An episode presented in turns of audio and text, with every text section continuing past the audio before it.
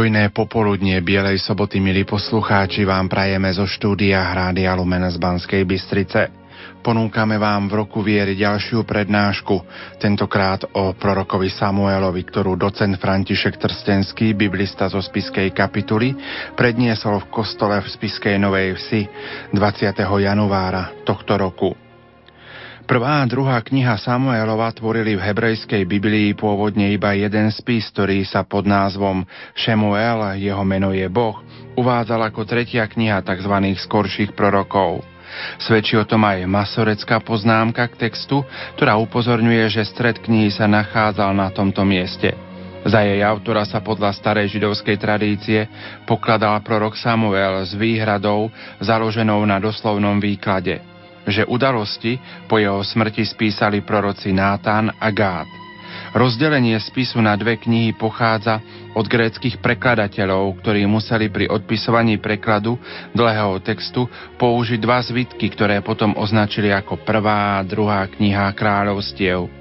Toto rozdelenie na dve knihy v preklade Septuaginta sa zachovalo aj vo Vulgáte pod názvom Prvá a druhá kniha kráľov, ale do hebrejskej Biblie sa zaviedlo až v 15. a 16. storočí po Kristovi ako prvá a druhá kniha Samuelova. Toľko hádam na úvod, nerušené počúvanie vám praje vysielací tým zložení majster zvuku Peter Ondrejka, hudobná redaktorka Diana Rauchová a moderátor Pavol Jurčaga. Nech sa vám, priatelia, príjemne počúva.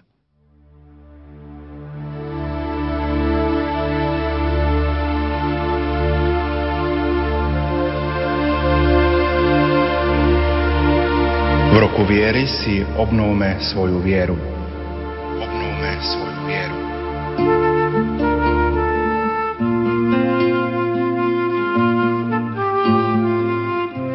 Veríte v Boha Otca Všemohúceho, Stvoriteľa neba a zeme? Verím. Veríte v Ježiša Krista, Jeho jediného Syna a nášho Pána, narodeného z Márie Panny, umúčeného a pochovaného, ktorý vstal z mŕtvych a sedí po pravici Otca? Verím. Veríte v Ducha Svetého, Svetú Církev Katolícku, spoločenstvo svetých, v odpustenie hriechov, po skriesenie tela a v život večný? Verím. Všemohúci Boh, Otec nášho Pána Ježiša Krista, ktorý nás znovu zrodil z vody a z Ducha Svetého a odpustil nám hriechy, nech nás svojou milosťou zachová pre večný život v Kristovi Ježišovi, našom Pánovi. Amen.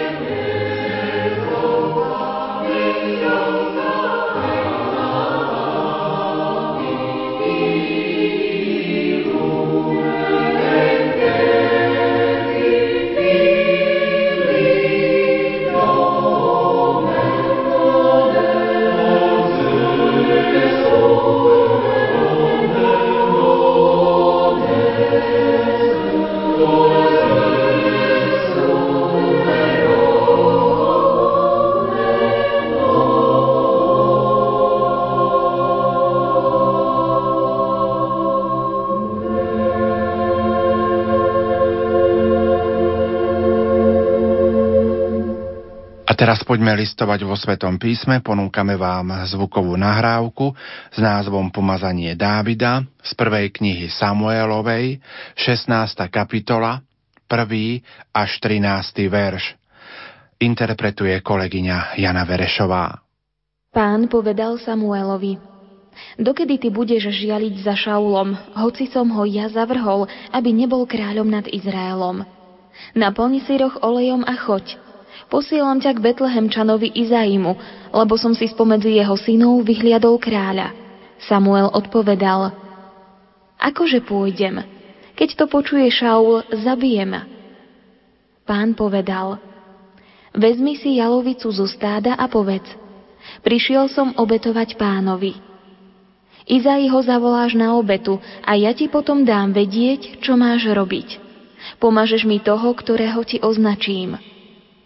Samuel urobil, čo mu rozkázal pán a išiel do Betlehema, kde mu starší mesta s obavami išli naproti a pýtali sa Je tvoj príchod pokojný? Odpovedal Pokojný. Prišiel som obetovať pánovi.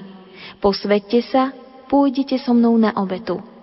Potom posvetil Izaiho a jeho synov a pozval ich na obetu. Keď vkročil, videl Eliába a povedal si – Isté, že stojí pred pánom jeho pomazaný. Ale pán povedal Samuelovi, Nehľaď na jeho výzor a na výšku jeho postavy, lebo ho nepokladám za súceho.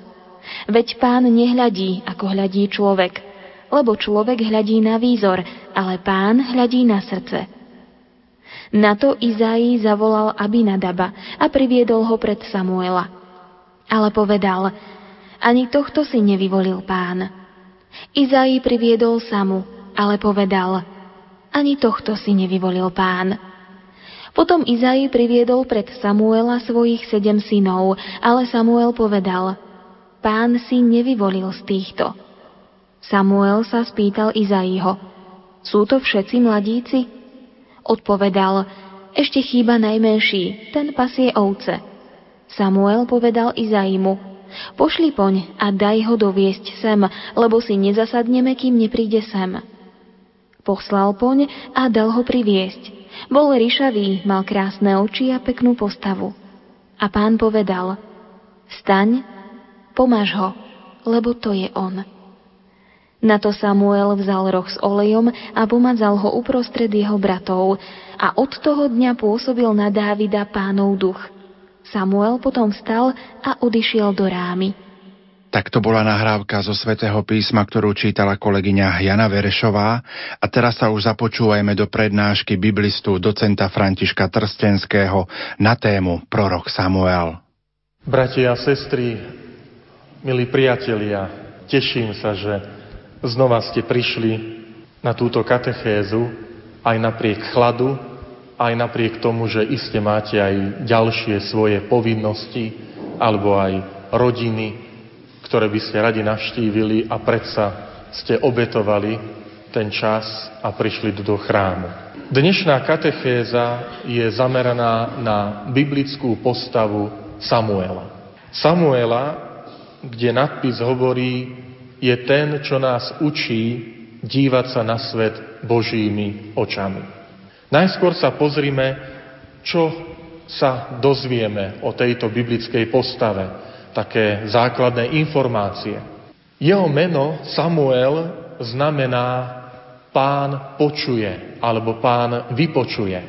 Meno je preto zvolené takto, lebo v prvej knihe Samuelovej je opísané jeho narodenie ako zázračné narodenie.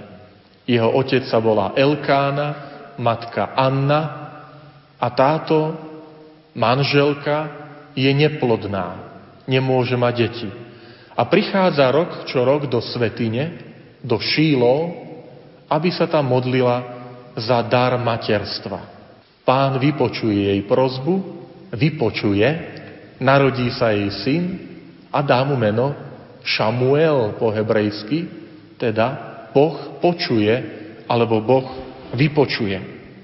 Chválospev Anny, ktorý sa v tejto knihe, v druhej kapitole prvej knihy Samuelove nachádza, je veľmi podobný chválospevu, ktorý predniesie Pana Mária. pri návšteve Alžbety.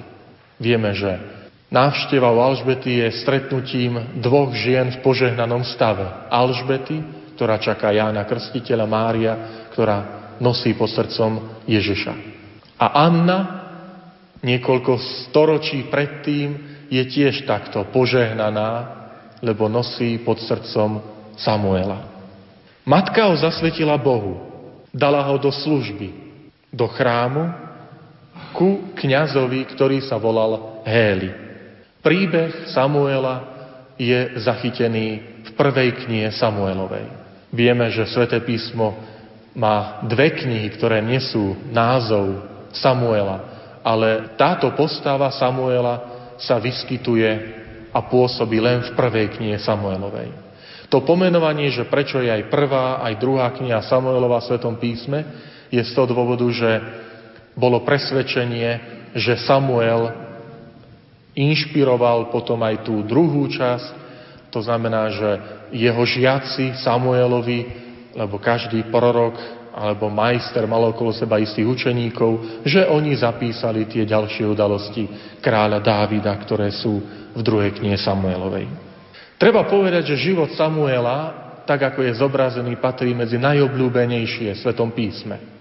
Možno aj z toho dôvodu častokrát meno Samuel patrí medzi najobľúbenejšie, ktoré sa dáva pri narodení chlapcov na Slovensku.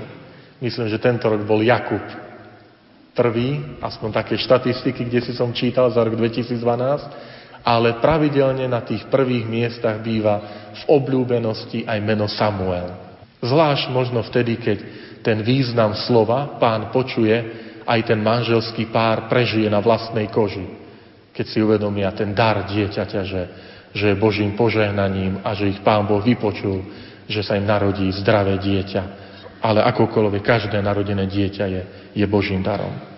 Samuel pomazal prvých dvoch kráľov Izraela, v tom je jeho veľkosť.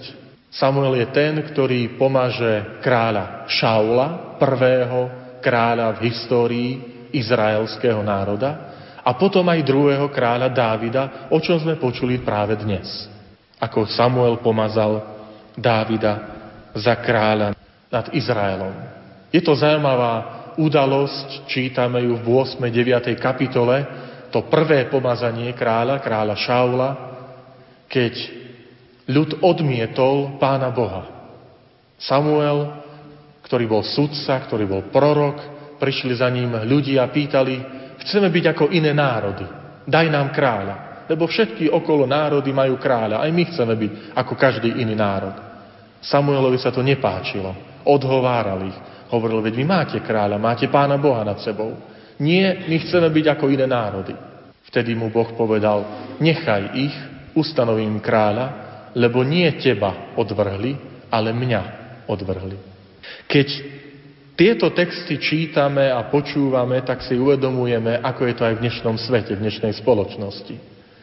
Lebo aj dnes často počúvame v televíznych debatách z úst politikov, že Slovensko musí byť ako iné národy. Veľakrát je tento argument použitý, že keď chceme patriť do modernej Európy, musíme prijať zákony, ktoré majú aj iné národy a chceme byť ako oni. Je na nás, aby sme sa pýtali, či stojí za to, za každú cenu a za obetovanie každých hodnôt byť ako iný. Len preto, lebo je to inde tak.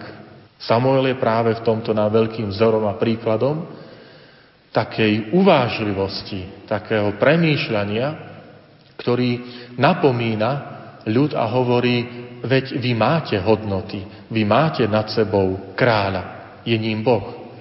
Prečo sa chcete silomocou prispôsobiť a podobať iným národom?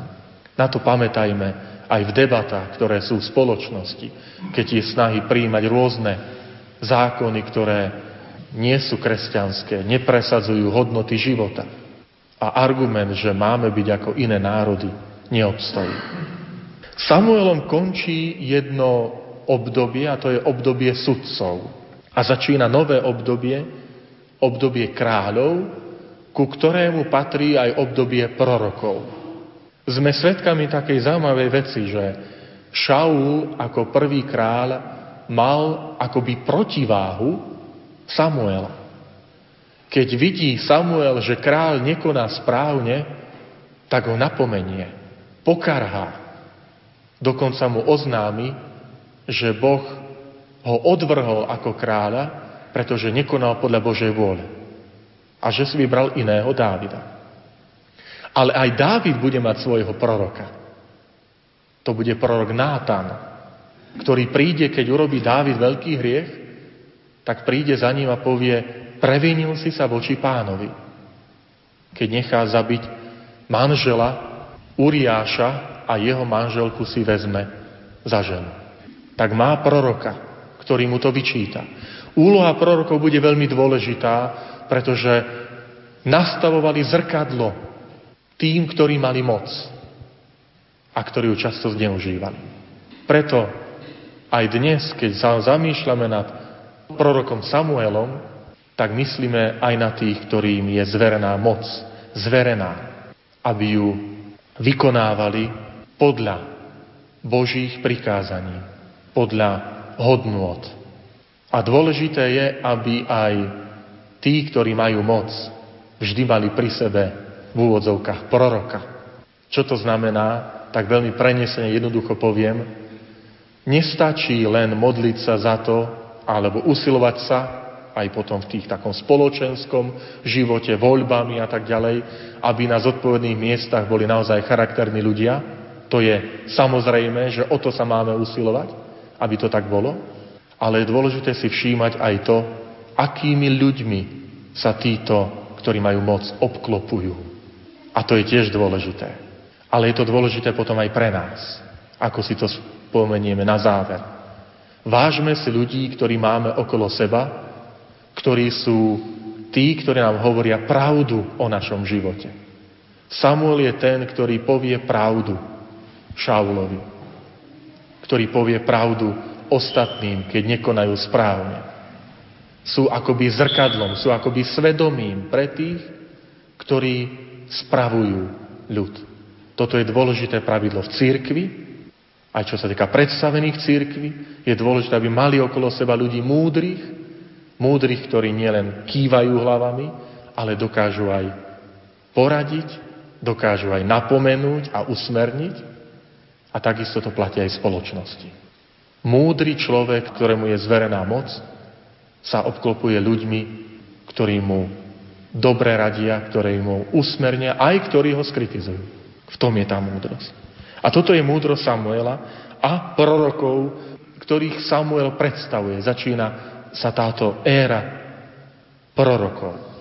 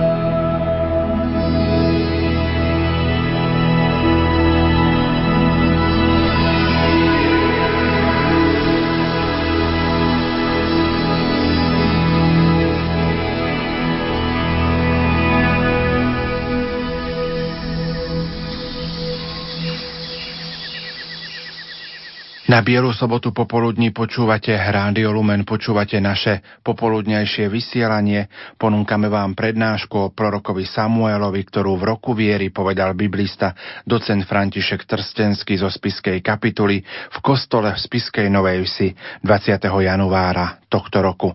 Nech sa vám aj naďalej príjemne počúva. V krátkosti sa pozrime, čo sme prešli, aké obdobie. Rozpávali sme o Abrahámovi a to bolo obdobie patriarchov. Abraham, Izák, Jakub, Jozef a jeho bratia. To je aj pozvanie, aby sme čítali sväté písmo a tieto dejiny patriarchov, ktorá je kniha Genesis, sú zachytené. Prešli sme Mojžiša, čo je obdobie vodcov, Mojžiš a Jozue, ktorí privádzajú národ do zasnúbenej krajiny. A to sú knihy Exodus, Leviticus, Numery, Deuteronomium a Jozue. Prešli sme aj knihu Rút, ktorá je ešte v období sudcov a dnes prechádzame Samuelom, ktorý toto obdobie sudcov končí a začína obdobie prorokov. Samuel, ktorý je morálnou autoritou národa. Aká bola situácia v dobe sudcu a proroka Samuela? Ukáže nám to táto mapka.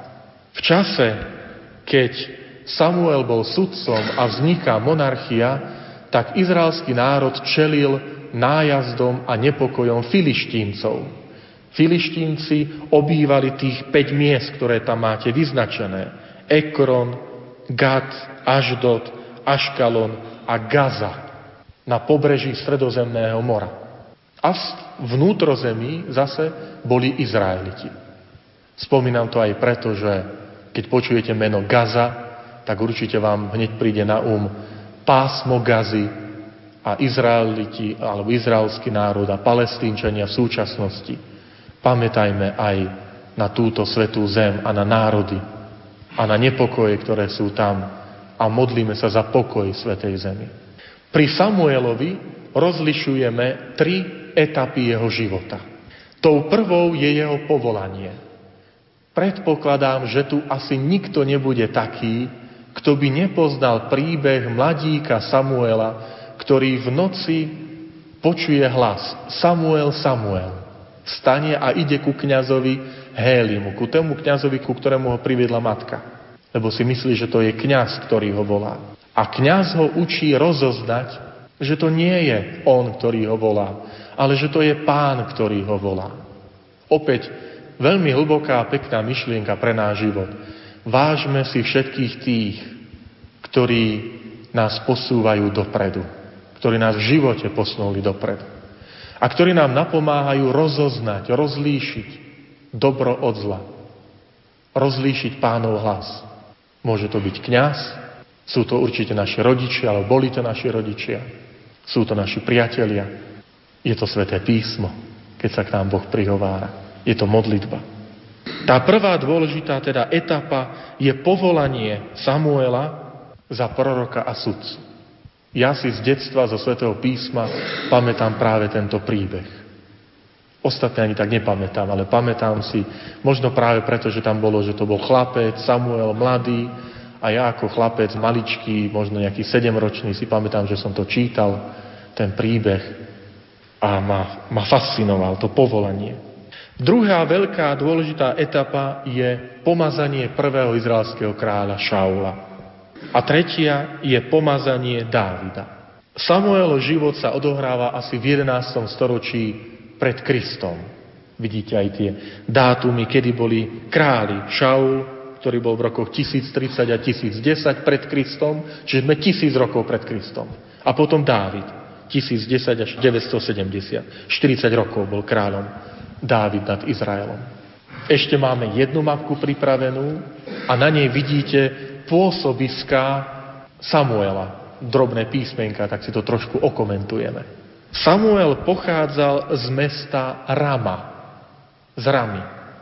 Tam sa narodil a tam aj zomrel. Tam bol pochovaný. Ale potom dôležitá v jeho živote je svetiňa, pánova svetiňa, ktorá bola v meste Šílo. Tam ho priviedla matka Anna do chrámu. Tam matka Anna vymodlila si tohto syna v Šílo, v chráme. Opäť veľmi pekná myšlienka. nezabúdajme na to, že mnohé milosti môžeme vymodliť aj v chráme. Nie len doma, alebo pri nejakej inej príležitosti. Takže chrám je tým miestom, kde človek prichádza, aby prosil o milosti. A potom máme mesta, ktoré sú tam naznačené, ktoré tvorili miesta, kde on pôsobil, kde chodieval súdiť, to znamená riešiť aj spory ľudí, sudca, aby mu ukazoval Božiu cestu. Či je to už Betel, alebo Masfa, alebo Gilgal, tieto tri mestá. Hovorí sväté písmo, že Samuel chodieval a súdil ľudí, to znamená vykonával spravodlivosť, riešil ich, ich otázky. Tak toto je taká, pre také predstavenie Samuela. Poďme sa pozrieť na ten dnešný úrivok. Dnešný úrivok je zo 16. kapitoly prvej knihy Samuelovej a je to pomazanie Dávida za kráľa nad Izraelom. Môžeme ísť teda ďalej, konkrétne ku nášmu textu. Ako v prípade prvého kráľa, Šaula, aj toto pomazanie sa deje v skrytosti. Ste počuli, že nerobí sa žiadna veľká reklama, ale v skrytosti Samuel vyleje roh alebo olej z rohu na, na hlavu mladíka Dávida a pomáže ho uprostred svojich bratov za kráľa. Takže ostatní o tom nevedia. Ani Šaul o tom nevie, ktorý je stále kráľom, je nažive. Dôležité veci sa dejú v skrytosti. Spomente si na Vianoce. Kristus sa narodí tak, že len pár ľudí si to všimne. Skutočne platí aj pre náš život, že Boh koná veľakrát skrytosti. Samuel je plný smútku, lebo ten, ktorého on vybral, určil, pomazal, už nie je viacej kráľom. Ale Boh ho učí aj pozerať sa dopredu. Boh mu hovorí, dokedy budeš smútiť za Saulom alebo Šaulom, ktorého ja som zavrhol. To znamená, táto veta, toto zvolanie Božie je aj takým, takou lekciou pre Samuela. My tu vidíme v tom úrivku, že Samuel sa učí. Samuel je v škole, on poznáva Božiu vôľu. To je čosi veľmi sympatické. Viete, že aj taký človek, ktorý je sudca a prorok, potrebuje sa neustále učiť aké je to také oslobodzujúce aj pre nás, keď si uvedomujeme, že koľko chýb a slabostí máme a keď pozrieme na tieto postavy, tak si povieme, ale veď aj oni sa museli učiť, čo to znamená tá Božia vôľa. Spoznávať ju. Učiť sa, ako to Pán Boh pozerá na ten svet. A to vidíme v dnešnom úrivku tak veľmi zretelne. Najskôr ho Boh učí, aby sa pozrel dopredu aby uvažoval, čo ďalej s národom. Samuela otázka, akože pôjdem, veď sa dozvie o tom z Šaula, zabije ma, je logická. Totiž z mesta Betlehema nepochádzal len Dávid, ale aj prvý král pochádzal z Betlehema. Šaul mal tam svojich ľudí. Keď sa to dozvie, tí ho budú informovať a on pôjde a zabije aj Samuela, aj Dávida, pretože pomazal proti kráľa. To, že ho pán zavrhol, neznamená, že on prestal byť kráľom pred Izraelom. On stále sa cítil ako kráľ. Aj tak pôsobil. A keď prídete domov a budete čítať túto knihu, čo verím, že budete, tak dočítate sa, ako Šaul prenasledoval Dávida, chcel ho zabiť. Kopiu házal po ňom. Prenasledoval aj tých, ktorí sa s ním spojili. Vlastného syna, Jonatána, Šaul chcel dať zabiť. Preto, lebo Jonatán bol priateľom s Dávidom. A tak otázka Samuela je, je logická. Obáva sa. A preto aj tí predstavení sa zľaknú, keď vidia Samuela prichádza do Betlehema, pretože na tej mapke sme si vraveli, alebo ukázali, že Samuel nechodieval do Betlehema. To nebolo jeho mesto, kde chodil súdiť. To bola Masfa, Betel a Gilgal, ale nie Betlehem. Betlem bol už iné teritorium. A tak predstavení mesta, starostovia, primátori, zástupcovia mesta, dnes by sme povedali, sa zľakli. Čo tu robí Samuel, ktorý je Boží muž, Boží prorok. A preto mu idú oproti. Samuel nerieši vec politicky, ale hovorí, prišiel som obetovať, priniesol som obetu. Nie som tu z politických dôvodov, som tu z dôvodov náboženských a pozýva na toto obetovanie celé mesto a osobitne Dávidovú rodinu, a teda Izaiho a jeho synov, medzi ktorých patrí aj Dávid. Vidíme, ako sú predstavení títo synovia Izaiho. Prvý je Eliáb. O Eliábovi si Samuel pomyslí, keď ho vidí. Iste, toto je ten, ktorý je pánov pomazaný. Vidíte, že Samuel sa najskôr sa pomýli. Najskôr si myslí, že budú tie isté kritéria ako predtým. Ak by ste prečítali kritéria, akými bol vybratý Šaul za kráľa, to je v prvej knihe Samuel v 10. kapitole, tak sa dočítate. Samuel ho predviedol pred četok ľud, Šaula, a povedal ľudu, pozrite, ako si pán vyvolil, veď mu nie podobného v celom národe. Čiže Šaul bol výzorom pekný a Sveté písmo hovorí, že o hlavu vyšší od všetkých ostatných. Tam, kde hlavy končili, tak tam mu len krk začínal. A Samuel si myslí, keď bude nový kráľ, tak to musí byť niekto, kto je minimálne taký pekný a urastený ako Šaul. A tu ho pán učí. Tá centrálna veta dnešného podvečera je práve táto. Nehľaď na jeho postavu. Veď pán nehľadí, ako hľadí človek. Lebo človek hľadí na výzor, ale pán hľadí na srdce. Toto je lekcia pre Samuela, toto je lekcia aj pre nás, milí priatelia.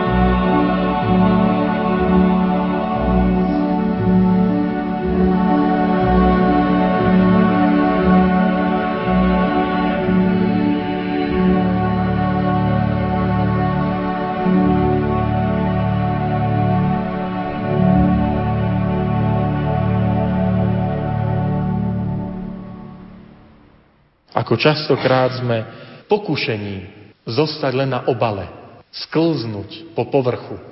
Práve to dnešné čítanie nás upozorňuje na to, ako je dôležité usilovať sa, pozerať na svet Božími očami. Usilovať sa, učiť sa to. Nevieme to, učíme sa to. Srdce v Biblii nie je centrom citov, tak ako je to dnes. Dnes srdce to je predovšetkým emocionálna záležitosť. Už nielen do stromov sa vyrežú srdiečka, ale už ich vidíte kade tade. V Svetom písme srdce nie je len, alebo hlavne o emóciách, ale predovšetkým srdce je sídlom ľudského poznania a vôle, konania, toho, čo sa rozhodujem. Vôle. Srdce je centrom poznania a rozhodovania. Spomente si na slova pána Ježiša, ktoré hovorí, že nepoškvrňuje človeka to, čo do neho vchádza, ale to, čo z neho vychádza, lebo z jeho srdca vychádzajú. A tam ich potom menuje, tí neresti. To znamená rozhodovania. Mohli by sme povedať, že to, čo Sveté písmo rozumie pod srdcom, tak kresťanstvo to vyjadruje slovom svedomie. Pán nehľadí na vonkajšok, ale pozerá na svedomie človeka, na jeho vnútro. Dávidovo vyvolenie však nie je výsledkom jeho schopností, ale skutočnosti, že v ňom pôsobí Boží duch. Lebo keď ho pomazal, tak je povedané, od toho dňa pôsobil na Dávida pánov duch. A teda aj pri Dávidovi, Dávid si je vedomý, že nie ja som sa seba samého vyvolil, ale je to Boh, ktorý si ma vybral spomedzi oviec, ako malého, nenápadného. Je zaujímavé, že v Biblii číslo 7 je číslom dokonalosti. To sa zvykne spomína častokrát, že biblické číslo 7 je, je číslom plnosti, dokonalosti. 7 dní stvorenia. Alebo koľkokrát mám odpustiť svojmu bratovi? 7 krát. A pán Ježiš hovorí nie 7, ale 70 krát 7. 77 krát. Čiže to ešte znásobí číslo 7. Ale tu pri Dávidovi máme číslo 8. Lebo Izai predviedol všetkých sedem synov a Samuel sa pýta, ešte máš nejakého? Mám ešte 8. Čiže porušil to číslo dokonalosti. Ale to je preto, lebo chce ukázať, že Boh sa neriadi ľudskými výpočtami. Malo by to tak byť, lebo číslo 7, tak mal by byť 7.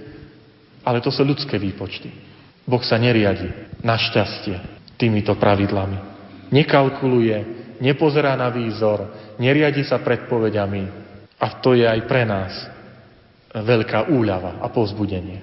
Ponúkam vám niekoľko zamyslení z tohto krátkeho úrivku o Samuelovi. Zamyslenie pre náš život. Úloha toho zamyslenia je, aby sme sa k tomu v priebehu týždňa alebo týždňov vracali. Oživili si toto naše stretnutie. Samuel je zrkadlom správania pre Šaula i Dávida. Ako je to so mnou? Vážim si ľudí, ktorí sú zrkadlom môjho charakteru a dám na ich mienku. Ľudí, ktorí sú zrkadlom môjho charakteru. Učím sa pozerať na život aj Božími očami, alebo stále používam zaužívané ľudské schémy. Aj Samuel sa to musel naučiť. My sme veľakrát pod vplyvom týchto schém. Najjednoduchšie vysvetlenie o také zvolanie je ja už som taký, ja už iný nebudem. Manžel povie manželke. Už ma poznáš, 20 rokov sme spolu, zvykni sa, ja už iný nebudem. Toto nie je dobrá odpoveď. Alebo inde, aj keď tieto otázky zaznievajú. Práve tá, ten dnešný úryvok nás učí, aby sme nepodľahli tomu, že už nič nemusím. Ale aby sme vždy mali odvahu meniť sa, učiť sa, rásť, vždy pozerať dopredu. Aj keď som už v dôchodkovom veku.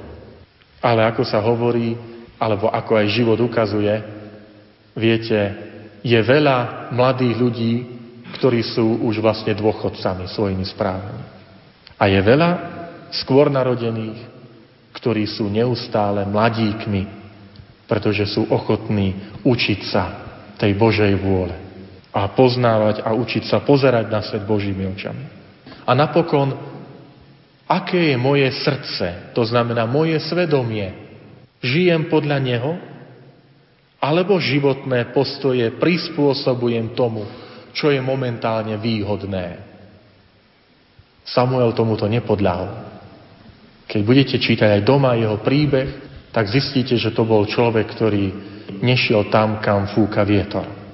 Aké je moje srdce? Aby sme si to upevnili, tak vám ponúkam samozrejme aj Samuel v umení. A na dnešný podvečer som vybral jednu nástennú malbu, alebo fresku, lepšie povedané, ktorá bola objavená v židovskej synagóge. Bola objavená táto synagóga v roku 1932 v dnešnej Sýrii. Opäť úmyselne vyberám aj toto miesto, pretože vidíte, takmer dennodenne sú hlásené boje v Sýrii. Modlíme sa za týchto ľudí. Viete, je dôležité, aby sme sa učili zrakom prejsť za hranice Spiskenovej vsi alebo aj Slovenska lebo aj inde žijú ľudia, ktorí potrebujú naše modlitby, našu pomoc, niekedy aj konkrétne. Tak táto malba, ktorá vystihuje Samuela a Dávida, bola objavená v židovskej synagóge, ktorá bola postavená v roku 244, ukončená, pretože to jeden nápis tam sa zachoval, tak preto vieme datovať ukončenie tejto synagógy, ktorá patrí medzi jedny z najstarších synagóg na svete. Zaujímavosťou je, že v tomto meste, Dura Europos v Sýrii, sa našiel aj doteraz najstarší kresťanský chrám, kostol. Vôbec najstarší kostol na svete, ktorý sa taktiež datuje zhruba do 3. storočia po Kristovi. Takže je to také veľmi pekné spojenie židovstvo, kresťanstvo na jednom mieste. To, čo si vždy uvedomujeme, keď čítame sväté písmo. Lebo starý zákon to je židovstvo ktoré kresťanstvo prijalo, objalo za svoje.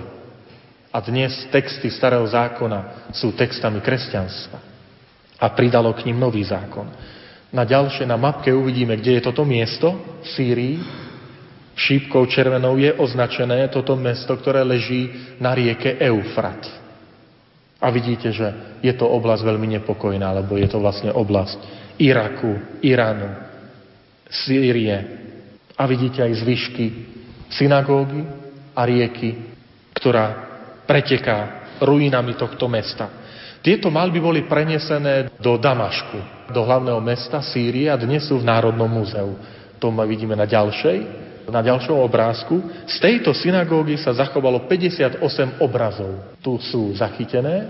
Sú to výjavy zo starého zákona. A medzi nimi tam v strede, ako vidíte ten oblúčik, ten otvor, tak napravo je scéna pomazania Dávida za kráľa. Tak sa poďme naň pozrieť presne bližšie.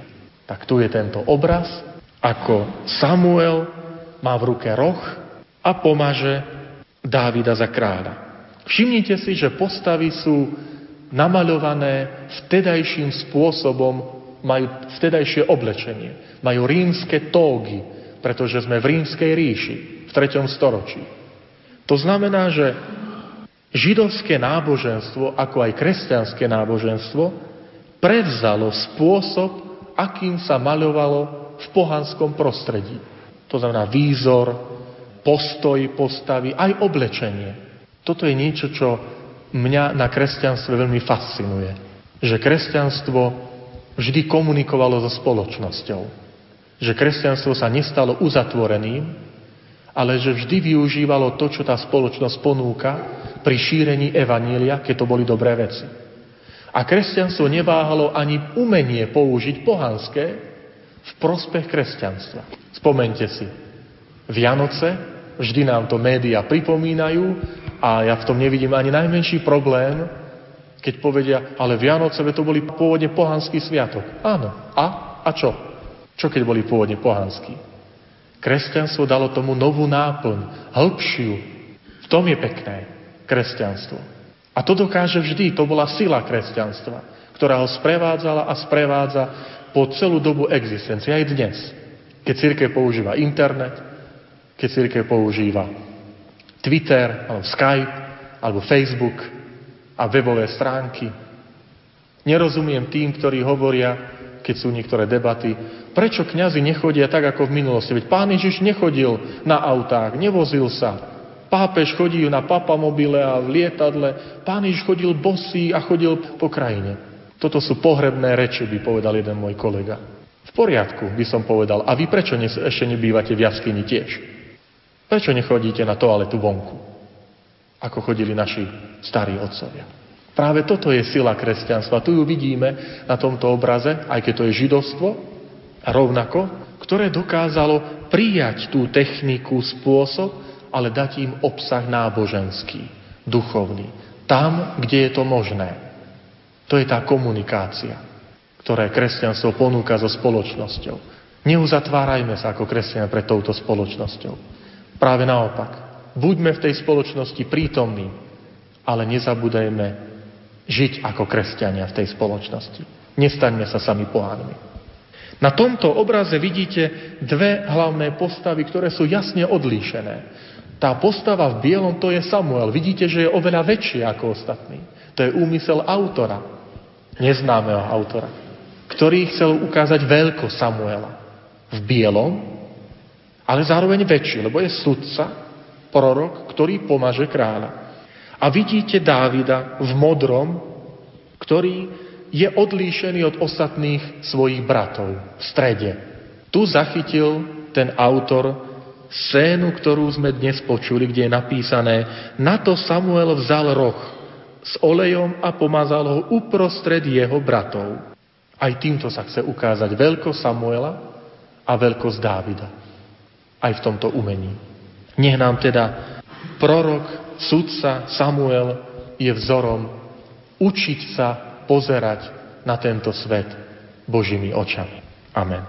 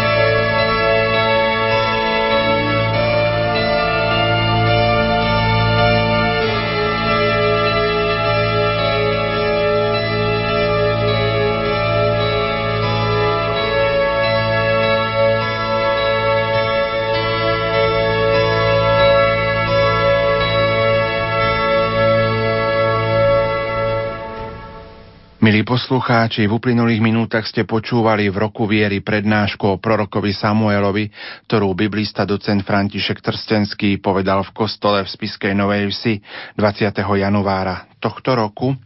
Budeme pokračovať v týchto našich prednáškach aj na veľkonočný pondelok. O 11. predpoludním vám ponúkneme rozprávanie o knihe Rút. Aj naďalej pohodové počúvanie našich programov vám zo štúdia Rádia Lumen Prajú. Majster zvuku Peter Ondrejka, hudobná redaktorka Diana Rauchová a moderátor Pavol Jurčaga. Do počutia.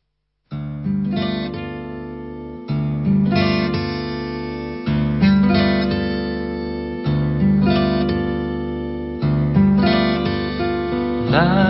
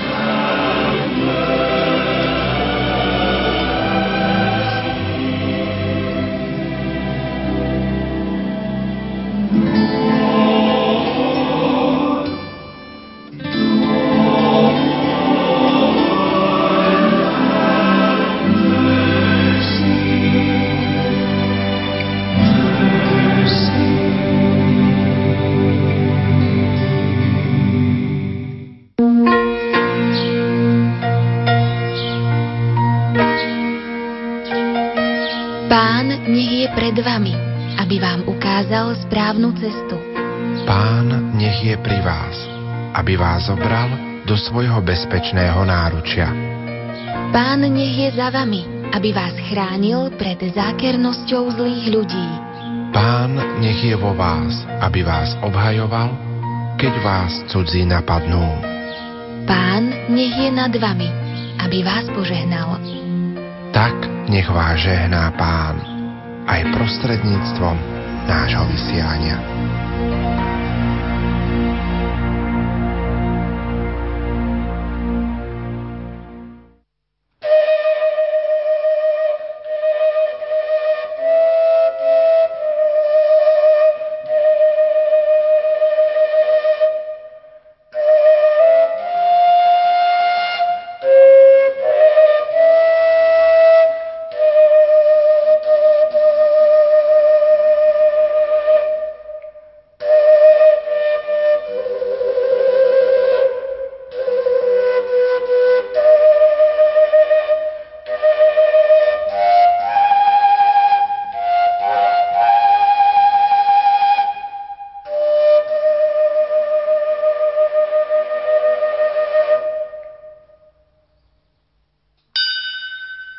Rádio Lumen.